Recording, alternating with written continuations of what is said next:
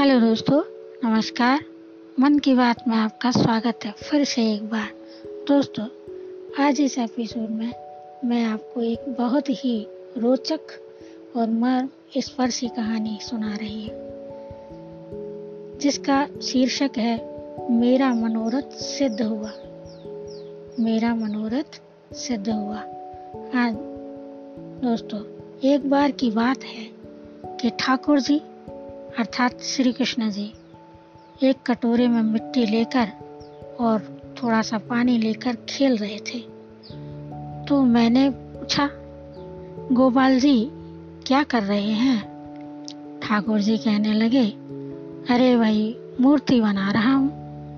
मैंने पूछा, किसकी? तो उन्होंने मुस्कुराते हुए मेरी ओर देखा और कहने लगे, एक मेरी?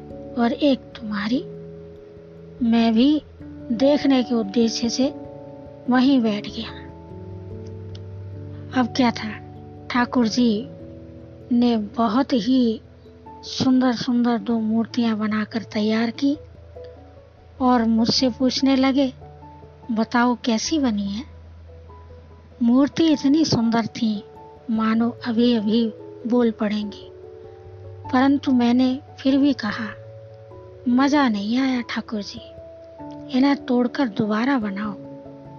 और ठाकुर जी आश्चर्य भरी नज़रों से मेरी ओर देखने लगे और सोचने लगे कि मेरे बनाए हुए खिलौनों में इसे दोष नज़र आ रहा है।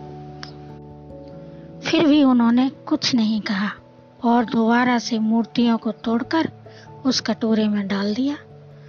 और उस मिट्टी को फिर से खूब गूंथने लगे।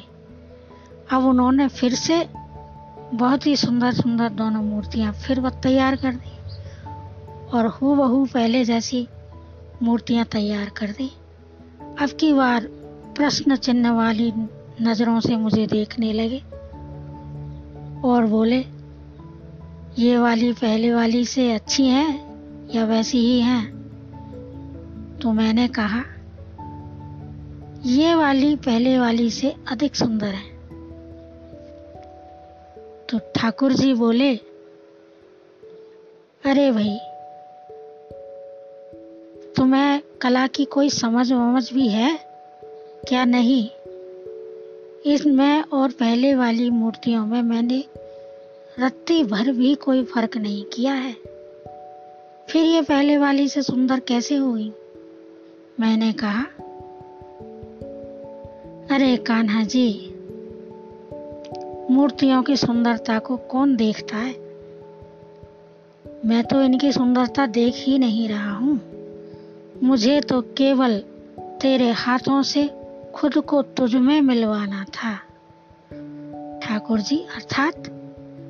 अब मैंने ठाकुर जी को समझाया कि देखो प्यारे, तुमने दो मूर्तियाँ बनाई, एक मेरी और एक आपकी ठाकुर जी बोले हाँ बनाई। मैं फिर से बोला, फिर तुमने इन्हें तोड़कर वापस कटोरे में डालकर गूंथ दिया? ठाकुर जी हाँ भाई, फिर से गूंथा। मैंने कहा, बस, इस गूंथने की प्रक्रिया में ही मेरा मनोरथ पूरा हो गया। मैं और तुम मिलकर एक हो गए। ठाकुर जी बैठे बैठे मुस्कुरा रहे थे। और मैं कह रहा था, प्यारे, हर किसी का नज़रिया अलग अलग होता है।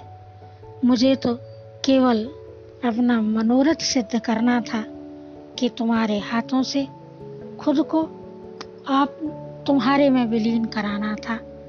तो इस प्रकार से दोस्तों भक्त की चतुराई से भक्त ने स्वयं को अपने आप को भगवान में विलीन कर दिया। इस कहानी का समापन यही होता है। उम्मीद है यह कहानी आपको बहुत अच्छी लगी होगी। और इसके लिए आपने इसे सुना ध्यान से। इसके लिए बहुत बहुत धन्यवाद।